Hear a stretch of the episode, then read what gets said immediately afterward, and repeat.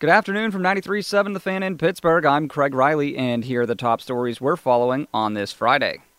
With the exception of Antonio Brown leaving practice early due to illness, the Steelers had everyone at workouts today, including Stephon Tuitt, who had his elbow wrapped but said he will absolutely play. Everybody know the pressure, and everybody know, you know, this is a you know must win to go on to the next stage. Or if you lose, you don't. So um, I'm glad everybody was able to go out today and practice, and uh, I think we had a pretty solid practice.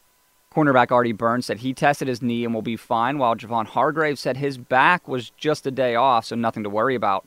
At some point during the game, Jacksonville draft pick Tyson Alualu will play and said they are ready for the rushing assault the Jaguars brought last time. Um, I, think we, we got a good game plan on that, and we'll have to wait and see on Sunday how things um, unfold and how things play out. But um, you know, we're just really excited about this opportunity to get after it. The Jaguars rushed for 231 yards in that game last time. They also forced five turnovers and scored two touchdowns on defense.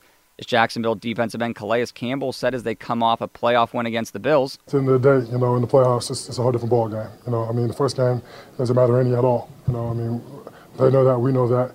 You know, the only thing it does is you know, we, we're familiar with the, the environment, you know, with the players, and they're familiar with us.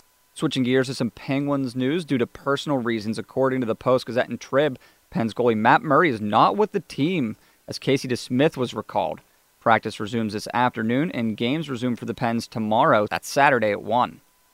The Pirates will go to arbitration with relievers Felipe Rivero and George Kontos, but they were able to avoid arbitration with Gerrit Cole and Jordy Mercer, each player agreeing for 6.75 million next year. And the Cubs and Kris Bryant set a record. Bryant gets 10.85 million.